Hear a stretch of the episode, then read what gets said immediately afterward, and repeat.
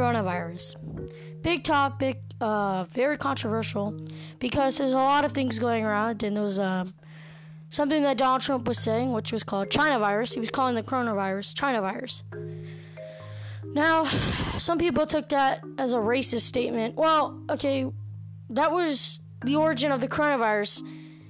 The reason why he was calling it the China virus is because it came from China. Now, that's kind of a reasonable name for it, but it also can be put in miscontext, and people were misusing that name. Now, maybe I just read, maybe I just figured out the wrong way, but that's not the point. The point is, if Donald Trump was racist, he wouldn't have apologized.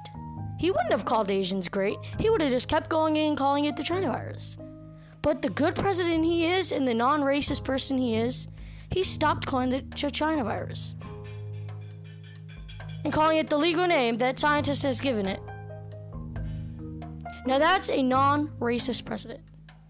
Donald Trump is not racist, and I and I will say it five more times. But what I don't get is people are still complaining about how he's racist. If you think Donald Trump is racist, I want you to contact me in some way and give me two facts, and I want you to support those two facts and tell me why you think he's racist.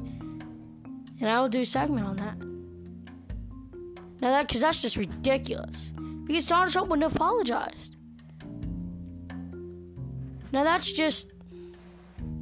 Now, if you haven't heard, um, listen to my last podcast about how Donald Trump's not racist. I want you to go and listen to that. That's that's really good. Has some really good information in there. So if you want to go ahead and check that out, you guys. Um, like you guys to do that. So that's gonna be it for this podcast. As no, it was short, but it was just a quick thought. Uh, just came out this morning, so there we go.